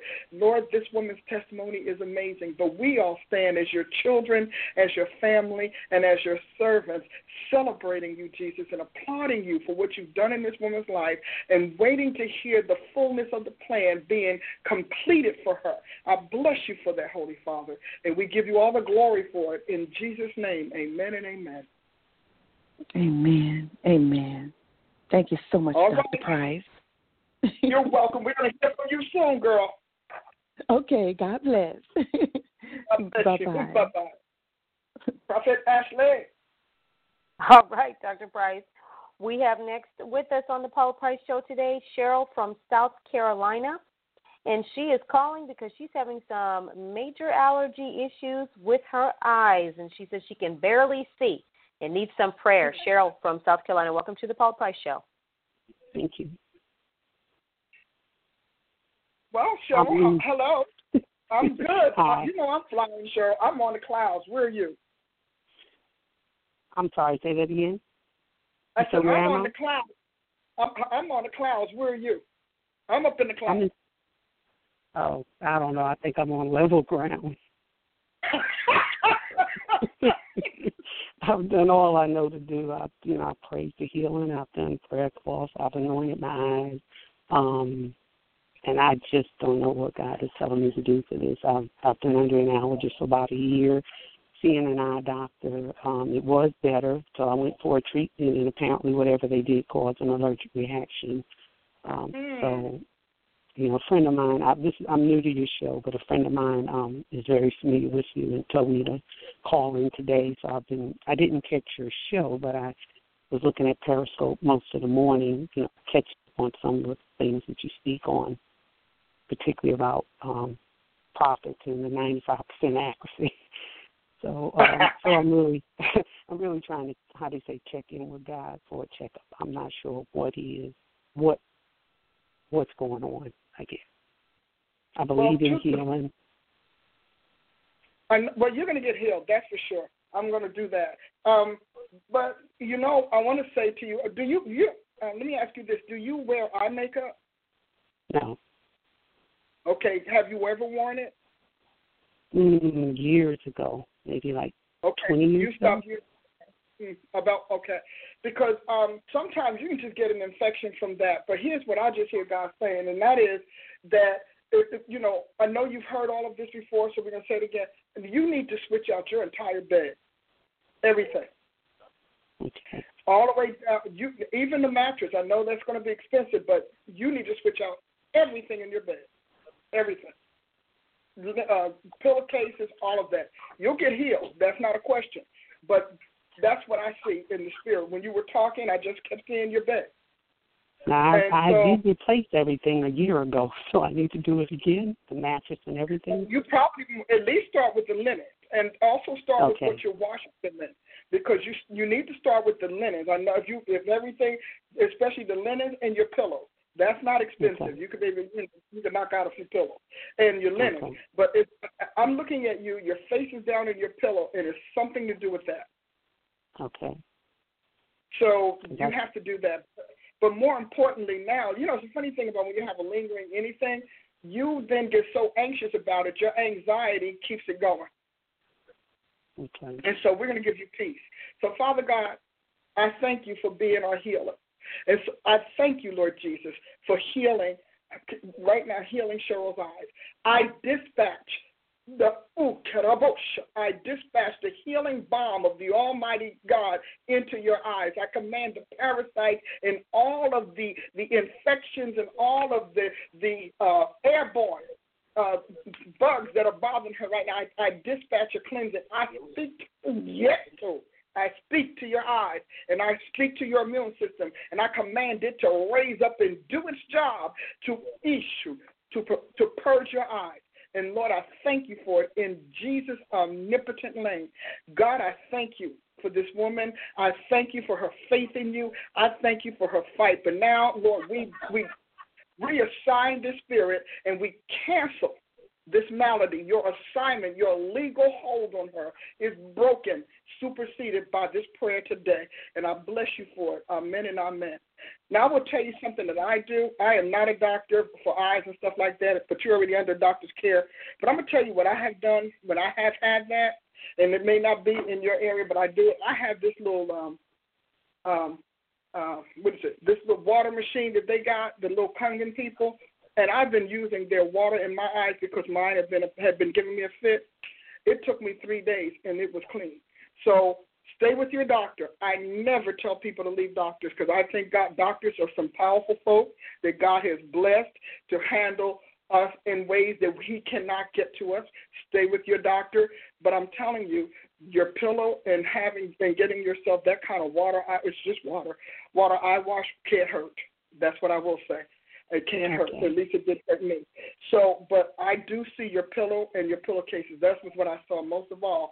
And so go forward with that. But it, you know, at this point, to be honest with you, Sharon, my prayers work. So you are healed. Thank you. You know, my prayers work because that's the covenant I have with God in my occupation in my seat. So Okay. go and be healed. All right. Thank you. You're very welcome, my beloved. Let us know how you're doing because you know we always Okay. like a follow up update. You know, Okay. something. I will. All right. Okay, Bye-bye. God bless. Bye bye. Ashley. Okay, Dr. Price, speaking of follow ups and updates, we have another one on the line.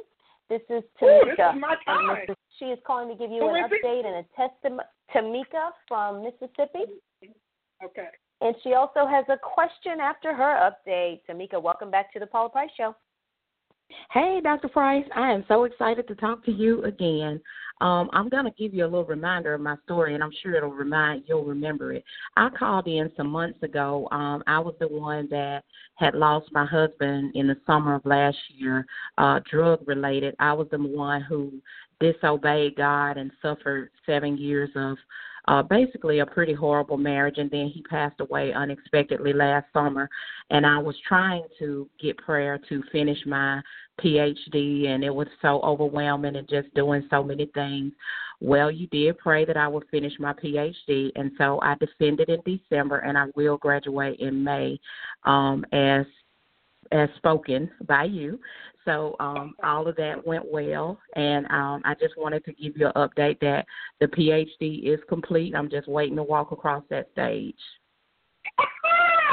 Amen. Hallelujah. Congratulations. Woo, well, boy, thank you. And good day for me. Thank you. It was it was emotionally. I don't. You know. I remember because it was it was turmoil in my marriage, and I disobeyed God, and I I listen to your teachings now about marriage, and I'm like, Lord, what was Dr. Price seven years ago when I got married? Because I knew that was not the man ordained for me, but I did it anyway, and I promise you, I suffered some things for seven years in that marriage, and so when I was listening to you the other night talking about these Christian mingle and all these sites saying, get back out there, where is there?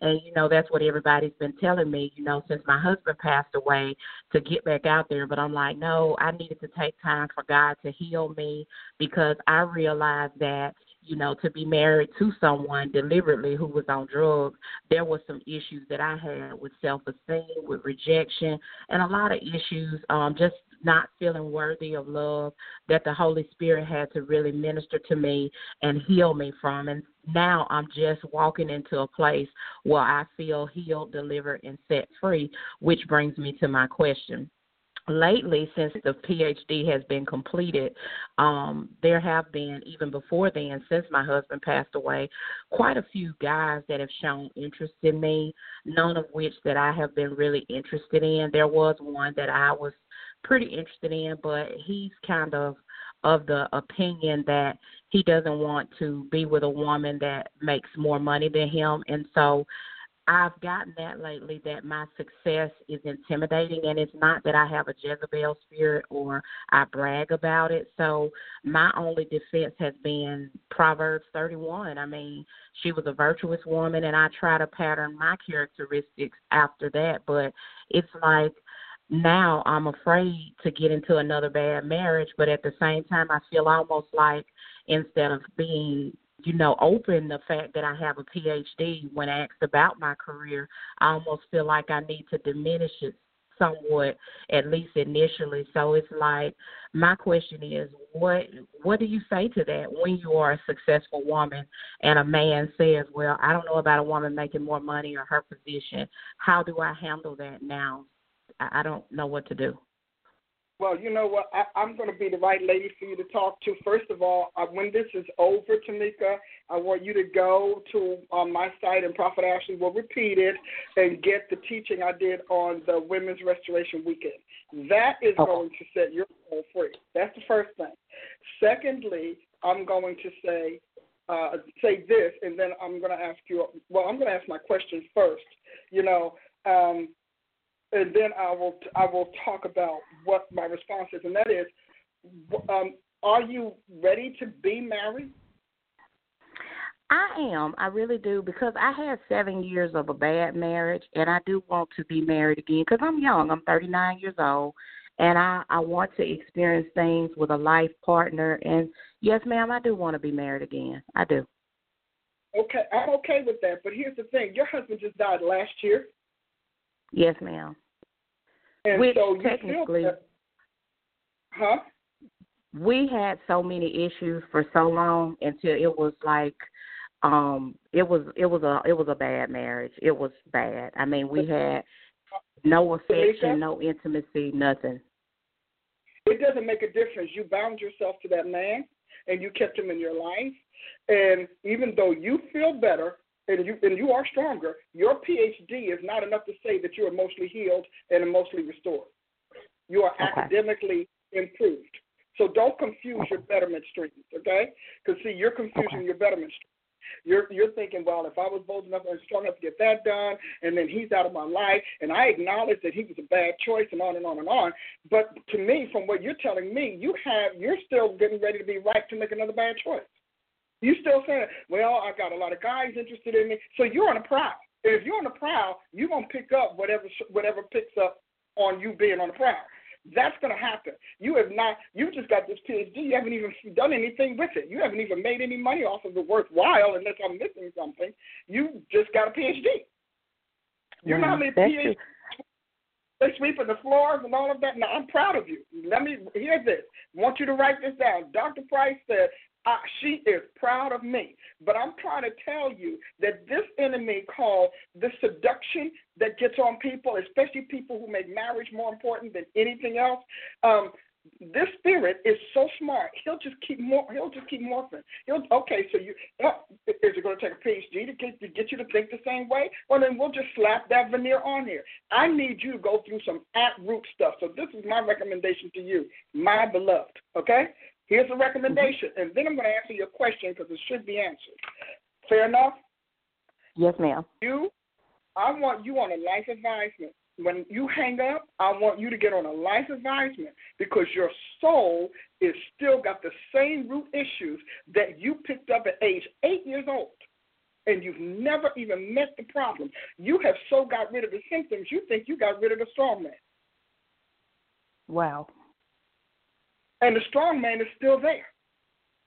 And so the reason that I and, and, I will I can get into all of this other stuff, but I'm going to leave that with your advisor. So when you're done, I want you to go into my website. I want you to click a button. I want you to get yourself a life advisement. I want you to talk to Prophet Ashley or, or Prophet Talk because I'm telling you, you are not free.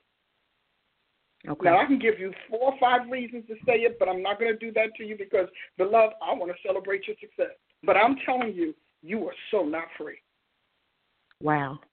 And I needed to hear that, which I haven't been on the prowl. I've been asked out, but I refuse. I have not dated anybody. I have not looked for anybody. I have not, you know, it's like they'll ask and I no, I'm not interested. But, you know, there was one person that I was interested in, but outside of that, you know, we didn't even go out on a date, no talking on the phone with anybody. I have strictly not done anything like that. I have not. But I just want your soul clean. This is me. I want your soul clean. That's number one. Number two, I think the man that deserves a woman who has made the strides you have made deserves a woman with no baggage. Wow. I think he deserves a healthy woman. I think that that that people who have done a lot of work on themselves psychologically should not go and reinfect themselves with poor choices, poor relational choices. That's just my I, I, I believe, and I'm going to stand with that. Let me tell you the next thing, because I was just responding to how you introduced the call, but let me give you your answer. I'm I'm going to tell you from uh, from all my life, I would never deal with a man that told me I had to be less to make him feel the best.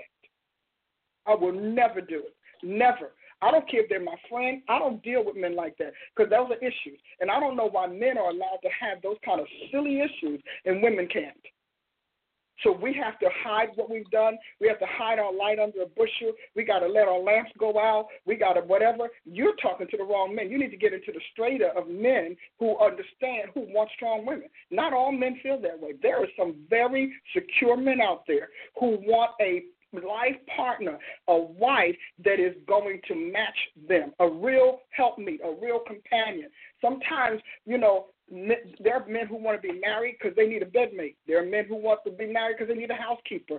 There are some men who want to be married because they need a womb and they need a re, you know, a, a re um, enactment of their childhood life with their mom. Those are fine if that's what you want. But you did not go to school for some guy to tell you that what you did is, is so offensive to him that he can't take it. Because that's already telling you you with the wrong man. and that's you, right. to me, I'm not picking up. Uh, you don't pick up any man's issues. His, if you, you, if you're going to get married to a man, then you need to marry a man. And you need to marry a man who is okay. I don't care if he is sweeping up, uh, if he's sweeping up dust in the corner every day. If he's if he's at peace with that and he's comfortable with that and he's still man enough to do whatever else I need, then that's good enough for me. He doesn't have to be. He doesn't have to have a PhD to be worthy of you. What he has to have is dignity and mm-hmm. self-esteem. And so you and all of you sisters out there, when they start that, you see, here's my question, and I'm glad I'm not out there because you know I'm terrible I'm, as I am. But I'm telling you, I did it when I was out there. Then go do better. If you don't like me making more money than you, then go get a better job, get a better education, and we'll be equal. Otherwise, we've got nothing that's to right. discuss. Mm-hmm. That's a problem because if your marriage is based on finance, on, on who's making the most money, are you kidding me? That's not a marriage. That's a that's that's literally a, a financial arrangement based on one person feeling superior and the other one hiding who they are. So don't fall into that. If, if when it's time that for you to get married again and it's time for God to bring you to your spouse, don't look for somebody who's going to have a problem with your achievements.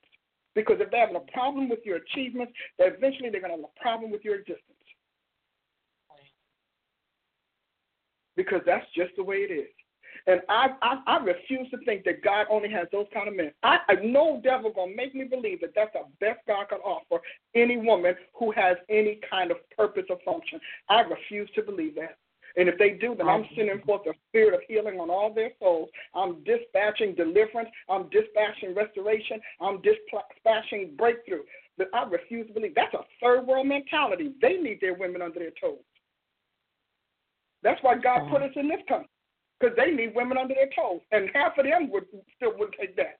But I'm telling you, nobody's to believe that. And I think that we have bought the lie so much, Tamika, that people, and because that's part of the whole, you know, keep women as nobody thing, that this rhetoric goes on. But I want to say to you, you should not be shopping in a store that can't bless you for who you are. Wow. That's right. So you need to get out. That's right. Get out of there. Get out. Don't stop talking to them. When they start like that, say, "Son, I'm not going. to I'm not going to play dumb to make you feel smart. I'm not doing that." Mm-mm. Amen. And, and again, you know, and, and I'm not, you know, because sometimes you know people are like, well, you know, uh-uh, I'm just not going to do it. I will be as honest with you as I can. The one thing I remember about my husband when we were dating and we were thinking about getting married, he said one word that set me free. He said, I feel good about the fact that if anything happens to you, you can take care of yourself. And if anything happens to me, we'll be okay. Wow. That That's what is I think. What, baby, I'm not going to play with that. So I'm just saying to you, when you start going out there, stop apologizing. First of all, your PhD did not heal you. It just gave you, some, it made you intelligent, gave you some education, gave you some financial value and worth. That's great, but it didn't heal you. Secondly, you do need soul healing because what forced you to make that decision is not gone. Mm-hmm. I know it by the words that you spoke. Okay? And then thirdly, when it's time, first of all, don't shop with your career, don't lead with your career and all of that, but don't hide it either. Okay. So those are the three things. So I do need you to get that sign up for that advisement, and I promise you, you're going to love it. If you just finish your, p you're going to love the program. The 3D program, I promise you, sweetheart, you are going to love it. Just because yes, of who ma'am. you are. You're going to love it. And so you want to do that, and let's let's make sure that if you're going to get married again, that the man that you think you deserve also should get a woman that he deserves, and she ought to be clean. He ought not to have to carry a whole lot of baggage, whole lot of indecision, and all of that flashback. That's that's horrible. To be waiting for somebody, and then you wake up and say, "This is what I got." Wow. So let's all get it together, and then we'll all go forward. I'm going to pray. You know, I'm so glad to hear from you, sweetie. I'm so, I can't even tell you. I just can't help myself. I'm, I'm so excited. I feel like it's my daughter. I'm excited. Can't help. I'm thrilled. I am. I'm thrilled. But let's pray. Thank Father, you. in Jesus' name, I thank you for Tamika. First of all, God, I thank you for bringing her through. I thank you for changing her life. I thank you for delivering her soul. She is an amazing woman, God, and yet she's only at the threshold of her amazingness. Lord, let it not fall to the ground and let it not be distorted or diverted. That's the, the first thing I want to say. Secondly, God, I thank you for going in and doing that deep work. Lord, you know, getting all of the strong men out of the way so she can get to the source so she can get to that power that is binding her soul and, and that power that wrote and scripted her in ways that she cannot even recognize yet. I thank you for it. And then lastly, Lord, Lord, I thank you that she drops that classic cultural female and takes on who you made her to become. Because God, if that is what you have done for her, and if you've ordained her to be married, her man needs her to be who you made and not who culture made or who culture crafted. So I thank you that she will have the courage to become the woman that you've made so that the spouse that you have for her, if there is one, that he is not shortchanged and he's not cheated because of her own inferiorities and insecurities. And I bless you, mm, I bless you for that, Father. In Jesus' name, amen and amen. Amen. Thank you so much, Dr. Price. You're so very welcome. It's my pleasure. Stay in touch. I will for sure. Thank you. Okay. Mm, bye bye. All right. Bye bye. Okay, Prophet Ashley, I'm ready. All right, Dr. Price. So am I. Haha. we have next on the line, Janita is calling from Pennsylvania. You know, she is in transition to Tulsa and is calling for prayer for that and has met some resistance with some of her properties um, and needs some finances to come through so she can be released. Janita, welcome back to the Paula Price Show. Thank you. Thank you. Hello, Doc Price. Hi, Janita. How are you doing? Obviously, you're doing well and you're fighting to get here. Is that right? Yes. yes, I'm doing very well. You know, I just I wanted to give a couple of updates. I'm sorry, I can't hear you, Dr. First. I'm sorry. Hello. I'm I'm, I'm listening.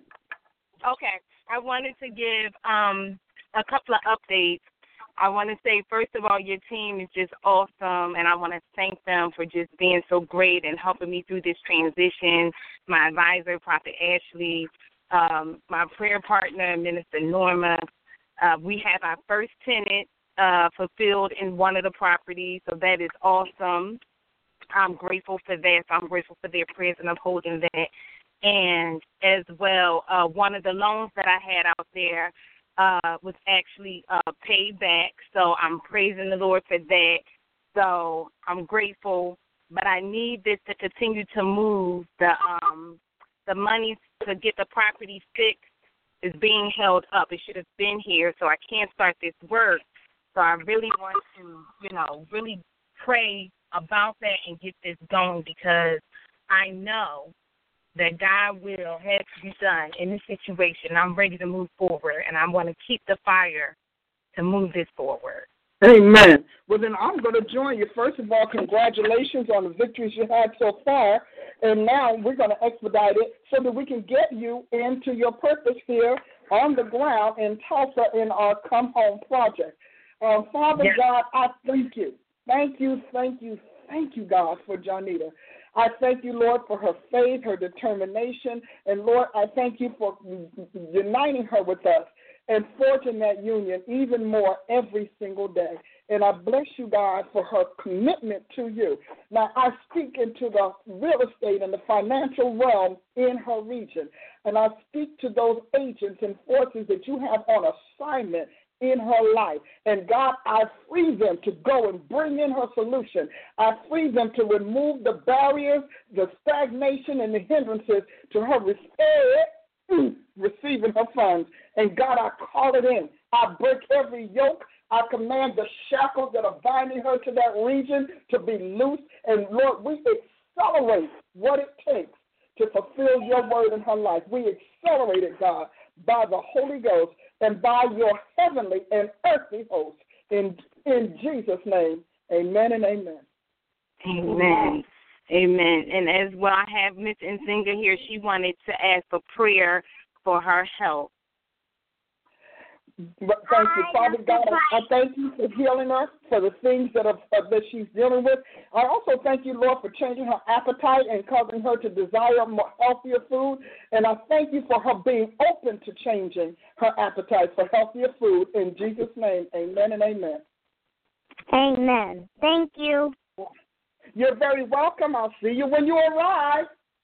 Okay, and that will be very soon. Thank you. God bless you. All right, we'll, we'll talk soon, Janita. Yes. All right. Happy birthday again. Happy birthday. Thank you. I appreciate it. God bless. Bye bye. God bless. Okay, Prophet Ashley, we are rolling along. Today was a good day for everybody. We're getting them all through. What a blessing. Who else do we have? All right, Dr. Price, we have Jackie from California on the line. She said, I need some prayer. Uh, she has a comment about today, and she also needs some counsel on is it time to leave her church? Jackie from Cali, welcome to the Paula Price Show. Hello, Dr. Price. How are you? I am fine, Jackie. How are you doing? Well, I'm not running down the alley this time. I'm trying to be calm. but I'm I'm I'm I'm very grateful for you, but um I'm very um when you talked about the prophets and how we have been prophesying and what's going on out there and I mean that was definitely a corrective word and it's like you don't want to do that. And the Holy Spirit has been dealing with me about um a pure stream, a pure word and I'm at a church where um, it's just frustrating. Um, it just seems like any and everything goes on.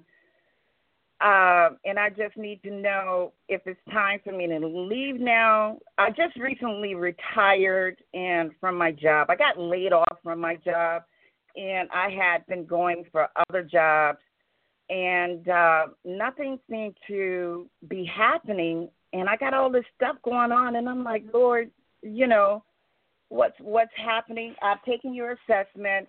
Uh, I got the Prophet's Dictionary. You know, um, I did order the 3D book. Um, I got all the books. I'm on YouTube listening to all of your stuff, and I'm like, God, just where am I? Can you please help me? okay, so Jackie, the first thing I want to ask you, I want to ask you two questions. The first yes, question is you said you took the assessment. So what did it tell you that you should be working on fulfilling as God's will for your life? Well, I don't know yet because it I've been going through a lot of warfare with the assessment, taking the assessment. The first one I took somehow it didn't go through, so I had to go somewhere else and take it. And I, I should have called this morning and say, "Did you receive it?" or something like that. But it just seemed like the warfare has been so heavily on me getting that assessment through. Okay, because I need you to get that through because if it, if you're having that kind of warfare, it obviously must be a solution. Yes. You know, yes. So that's why I'm not stopping. How I know. Okay, so that's first thing. Now you said you're doing all of that stuff. Have you ever, uh, and probably have by now, but let me just confirm. Have you called for a prophetic or life advisement? Uh, no. Okay. Is that so different? You haven't done everything. Hold on. Okay. Come on. Because see, I know where you are. When you man, when you're facing facing that barrage, it's like nothing makes sense. All you want to do is just stop the pain. Or just stop the pain. Give me stop I just want to sit down. I just want to sit down and be done. I'm just like, and and plus okay. my husband just just had a heart attack in about 30 days, so I'm trying to get, you know, pressed toward a, you know a lot of stuff right now. Okay, but you know what? Listen to me. I want to say this. I want to ask uh, Jackie, work with me. Just answer me quickly so we don't run out of time because okay, I know okay. what I need to say to you, but I need to confirm that I am speaking to the very issue that God wants to deal with, and not what you're just not just what you're telling me. Okay. Okay. So that's how I function. So let me ask you. Let's go back to this church. Okay. Tell me what is it that your church, as briefly as you can, what is okay. it that your church is doing that is really frustrating you or or, or, or um, alarming you? Nothing. Okay, so why do you want to leave it? You said it seems like everything or anything goes. What does that mean? Well, when when I say nothing, it's like anybody can come in and prophesy. Anybody can do anything. They just let anybody do whatever they want. And there's not a lot of teaching. There's not a lot of training now. Before, when I called, it was like I was in transition, and that was a place where I landed so I can heal up and move on. Now, when I talk with the pastor, uh, he understood that. Now, I do prophesy there. He, I do teach there. I do all of that, but I'm like, you know, it's it's just not enough for me. Okay. Now, the reason that I'm saying this, um, because it's important, whether or not it's enough for you, we'll have to deal with when we talk about your assessment. You know what I'm saying? Okay. I need to look at that to make some, you know, to make sure that we're making a judgment call based on what is really you and not what you're feeling right now. Okay. Okay. You have to separate okay. those two. So, okay. having said that, what I'm interested, what I would like to say to you is that if this church is all that you said, clearly your church is not a covering. No. Because if that much is getting through to your life, your church is not a covering. If that's if, if what you're telling is true, your church is not a covering, it's an experience. Wow. Okay? And we need to know that there's a difference. Some people go to church for an experience. Other people, because of where they're stationed in God's life and in God's kingdom, they need a church that covers. So you are all of these things are, are raining in on your life because your church can't cover you. Now I don't know about your pastor. I don't know what their level of this or that is, but if a church that has that much traffic, uh, yeah. hear me. I'm I'm saying something that's going to set a lot of folks free. A church that has that much traffic of ministers coming through and that much un- unrestrained activity is not a covering, it's an experience. Okay. So the question, to me, answers itself. If you enjoy the experience and you enjoy the opportunity to prophesy now and again and all of that, then stay there. But if you need something that's going to become, you know, it's kind of like, you know, the virus detection on your um, on your computer. Without it, everything under the sun is running through. Your everything's falling apart. You put that, you hit that button, and it says you are now activated, and it's almost like a muscle man coming on your computer and starts binding and tapping out things, cleaning up stuff, and all of that. But you must be ready for covering, and I don't know that you are. Yeah. Because there are people who say, I went to this church and they were too rigid or they were too this or I couldn't do that and that might be a covering church. You know, we we we I, I can understand that. I do that in assessments. We have some churches that are covering, and I mean, when you come in there, it's almost like you have come into the Rock of Gibraltar. God is so tight on that. They're close with God. That leader is not playing with God.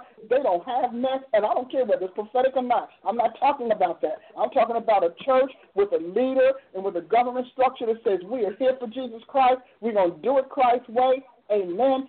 Those churches, you have you don't have these kind of testimonies like that. You have an occasional sister so and so going through or whatever, but you don't have this calamity that you have. And so you have to decide if you want a covering church or if you want an experiential church. Okay. I need a covering church. Then now we need to talk about something different, and that is what can are you willing to convert to a covering church? Here's what I'm saying is because here's what my recommendation is: you find the church that God God has one because He's talking to me about it. You find the church that God sends you to, and don't go there to be anybody but a sheep. Right. Just sit in there, be a sheep. Learn to learn to go to the Bible studies, go to the prayer meeting if God lets you, but go in there and be a sheep. Don't go there talking about I've been saved all this time. I know the Lord. I have been. I haven't. Don't do, uh, don't do that because you know you be doing that because you are so frustrated with being on hold in the Holy Ghost. Okay. Don't do that. You're gonna go in there and be on hold and you're going to sit down there like a sweet little sheep. You're going to pay your time. You're not going to get caught up in the gossip. You're not going to get caught up in food, whatever. You don't want any of that. Just go there and be a sheep because God's word to you today, my beloved, is that I need you to be a sheep before you try to be a shepherd. Yeah. That's his word to you. And so, because you're strong and your calling is real, Dr. Price is not going to tell you that it isn't. You are strong and it's real. But God needs you to master being a sheep so he can trust you as a shepherd. Yes. Fair enough? Yes, ma'am. All right. Father God, I thank you for who you are. Thank you for what you're doing. God, I thank you for Jackie. I thank you for leading her to this church. I know it's a test case. She has no idea you're about to test her, but I'm, I'm announcing it. But Lord, lead her to the church that you've chosen for her and lead her to the shepherd that you've chosen so that she can get wisdom and insight on the doors to shut in her life, the people to, to distance herself from, and all of the other things that are allowing this influx of calamity to overtake her. And I thank you for doing it for her, God, now and today. It's up in Jesus' name. Amen and amen. Thank you. Thank you, Dr. Price. You're very welcome. God bless you, woman of God. We'll talk Thank soon. You. Thank you. Okay. All right. mm-hmm. Bye bye. Bye. Well, Prophet, Prophet Ashley, it seems like we've come to an end up. We have. Huh. And we have had a really, I think, a very great, very great program today. Oh, excellent. Oh. Yes. I'm excited. I'm thrilled. I'm thrilled. well, you, you know, when when the people who produce it are thrilled, we're okay. I'm all right. So listen tonight. 8, 8 p.m. prophetic ed. It's on. We're going to stay in this vein and stay in this journey. I want, if you're a prophet, if you're a prophetic person, if you're a prophesier, I want you to put it on your Facebook. Don't miss Dr. Paula Price tonight on prophetic ed.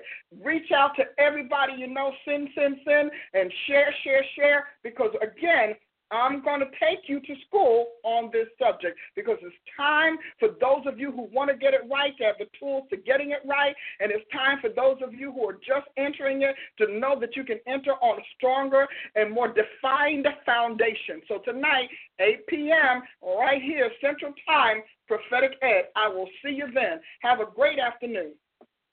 Hi, this is Dr. Paula Price thanking you for joining me on this week's show. I want to remind you that the counsel and wisdom, the prayer and prophecy that you enjoy today does not have to end with today's program. You can go to blogtalkradio.com backslash Paula Price Show and join tens of thousands of people who re-listen to my program every week.